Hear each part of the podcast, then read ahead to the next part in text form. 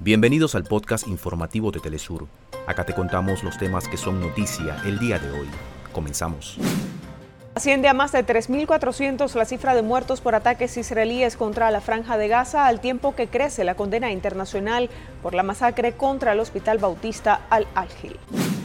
Presidente de China Xi Jinping y su homólogo de Rusia Vladimir Putin se comprometieron con la salvaguarda de la justicia internacional al término del tercer foro internacional de la franja y la ruta.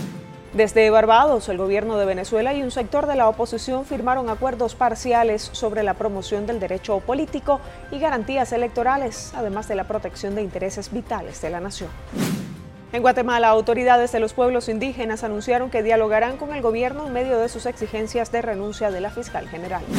Este miércoles dan inicio las actividades deportivas de los Juegos Panamericanos Santiago de Chile 2023.